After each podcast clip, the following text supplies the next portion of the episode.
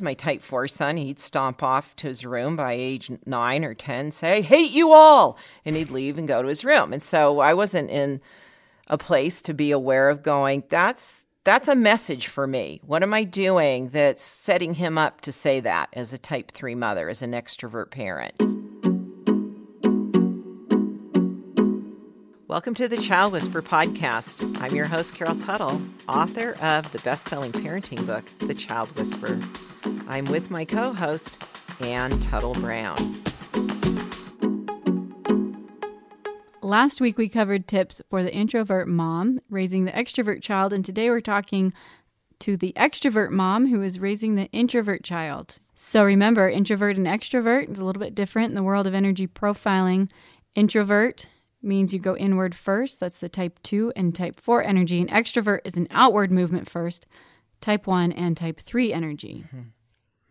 So I'm an extrovert parent, and I actually raised three of my four children were what we'd consider the introvert, two type 2s and one type 4. I did not have a type 3 child, and only um, in the early days of parenting, because we did adopt a type 1 son, but the uh, extrovert was, but she's a secondary too, so she's a modified type one. Yes, yeah. There and within each type, we should also one. explain that within each type there are variables based on their secondary yeah. too. How pronounced that extrovert or introvert will be. Very much. But there's always an initial inward movement for two and four, and an initial outward movement for type three and type one. Yeah, and I'm going to give a little quick pitch for lifestyle. It's real. You would learn so much about yourself and your family with our lifestyle content. And I highly recommend you invest in that because we go into great detail in teaching this introvert extrovert quality and the movements when looking at the dominant and secondary. And it's a fascinating there's just fascination yeah, in it all the, because you understand kind of the whole movement of your family better. Mm-hmm. One video on I believe you're referring to is where we line up every type dominant and secondary. So there's 12 types represented from highest movement, most extrovert, to the lowest movement or most introvert movement. And to be able to look at that lineup and then place your family members in there, it's so interesting to say, oh, that's where I'm at and that one child. And those are the challenges we're having, or to just look at the full dynamic of your yeah. family. We did have someone on the Child Whisperer group say that video alone was worth the price for a lifestyle membership. I agree because the insight, insight you get from it. And you might think that all the type, the one, the one two, the one three, the one four would be the top three. It's not the case looking at type 1 energy singularly, that it's if you're only looking at that movement, is the highest movement. When you add the secondaries, it modifies it. So you're not, it's, you know, the type 1 2 is actually the least of the, you know, they're way mm-hmm. down the mm-hmm. line. And so, a, not the least movement, but it's a it's yes. the lowest of the type one movement. Yes. I invite you to join Lifestyle. It's rich in content to continue a deeper dive into the world of energy profiling. You know, as an extrovert parent, as I looked at this, the it will not be as obvious to you that you're stressing your children and you're not honoring their nature. They're going to take on the stress rather than you. When in the last podcast, the it was very apparent that I can't keep up with my child or they're too much for me. Where you're dictating as the extrovert the, the, the rhythm, the movement, kind of the mechanics of your family. You're kind of that nucleus. So it's definitely more common to hear from like an introvert parent. Yes. My children are driving me crazy. The, the, Would that be the case for an extrovert parent to say that? Like my kids They'll say me- what they'll identify with without a reference to their influencing it is I, my type 2 child is so whiny. It takes them forever to mm-hmm. do so whatever. that could drive them crazy i guess yes so which we don't encourage wanting, that language by the way they're but. wanting to correct now the whining and why isn't my child you know why are they so resistant so slow or you might hear from a type 1 or a type 3 parent about their type 4 child they're they're so opinionated they're so your child's presenting their nature in an extreme way because they're stressed, they're not balanced. Well, I don't, this is why I come back in those conversations and say, what are you doing? Kind of dial back from that and say, what is the mood of your home? What is the environment that you're influencing that's, that's causing stress? This. That's now causing this disruptive behavior or this ill will from your child. So that's something you need to look at. Like I look back at my parenting days and I never stopped myself. I had to deal with whining and issues with both my type 2 kids. My type 4 son, he'd stomp off to his room by age 9 or 10, say, I hate you all. And he'd leave and go to his room. And so I wasn't in a place to be aware of going, that's that's a message for me. What am I doing that's setting him up to say that as a type 3 mother, as an extrovert parent? How am I not honoring these children that have a more inward process so that they are really cooperative, happy children? And that, because type 1s and type 3 parents stay so busy, we don't stop to look at that. What are we influencing? So that'd be the number one tip. Stop and notice are you forcing your children to operate on the energy you run so much that your type 1 influences it's chaotic and it's just kind of flying by the seat of our pants here. And you can handle that but your type 2 and type 4 children cannot. Type 3 go go go. Let's do this. Let's keep it going. Get these chores done. What's the emphasis on? What do you talk to are you telling your children to do things more than you're talking Not about? Not only household duties, but you? if you've got an activity planned every day where you're out of the house, which could yeah. be really appealing to a type three mom to get out and go do stuff, and the um, higher movement kids, but your twos and your fours could get exhausted by that. For sure. So that to me, we had a um, recent post on the Facebook group from a type three mom along these lines, and I invited her to look at some podcasts, and we've talked about this in other podcasts to some degree. And she wrote back after she had learned some things and said, Wow, yeah, I've got the whole family operating to my agenda. And I can see now that that's not serving these kids that I need a different envi- an environment that supports them. So, how do we create that, Anne? Well, more time. More time for them to process, more time for them to prep and plan and think things through. Mm-hmm. Don't spring things on so spontaneously.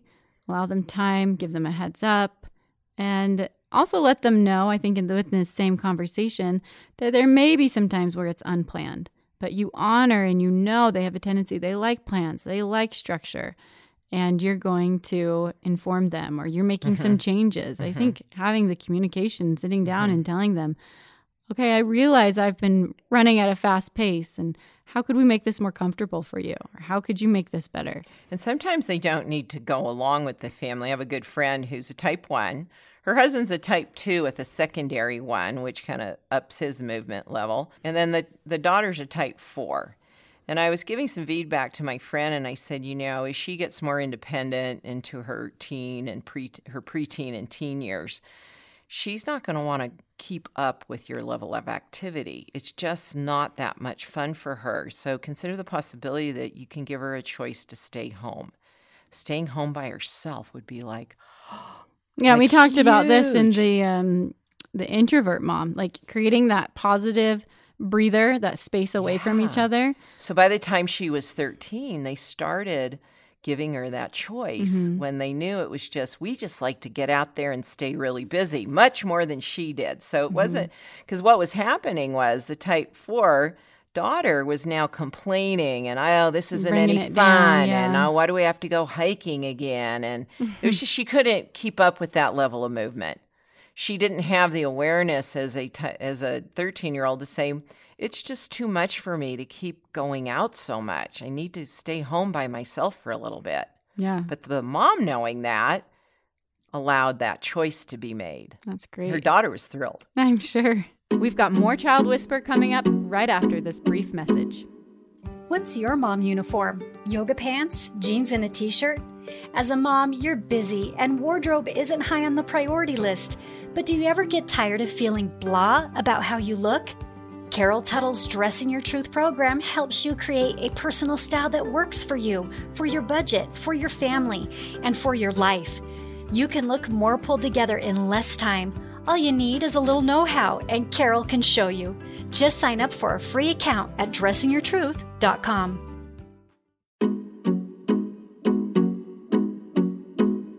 Let's go to our next tip. As an extrovert parent, you probably speak your mind readily. You have a big energy.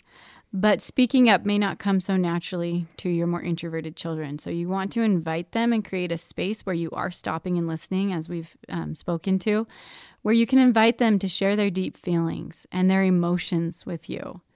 And they, you know, they may be speaking up and vocal at home, but are they going to their emotions or to their deep mm-hmm. thoughts? And creating a space, scheduling time with them to sit in their bed or to sit in their room in a private setting and to talk with them. That goes a really long way to create that mm-hmm. connection and to create that trust. Good chance that as a type 1 parent, you're embarrassing your type 4 child in scenarios that you don't know that's what it's creating. And as a type 3 parent, you're forcing your type 2 child to make decisions too quickly putting them on the spot. To, yeah, like, yeah, and give in those communication conversations, give them you know the tools to say, I don't know. I'll have to answer you later. I know how freeing that has been for thousands of type 2 women who realize, like, I can yeah. say that. That's an option. Because otherwise, you'll go into like retreat mode, like the turtle, where you're pressured, where you just yeah. freeze up. You will just start doing what your parent wants and never get in tune with what's right mm-hmm. for you, though. And that's really what you want to teach your children is how to know what's correct for them, listen to their own sense of awareness mm-hmm. and not just compl- be compliant to other people. Because a type two would be more apt to be compliant, where a type four is going to kind of put up a wall and just not want anything to do with you.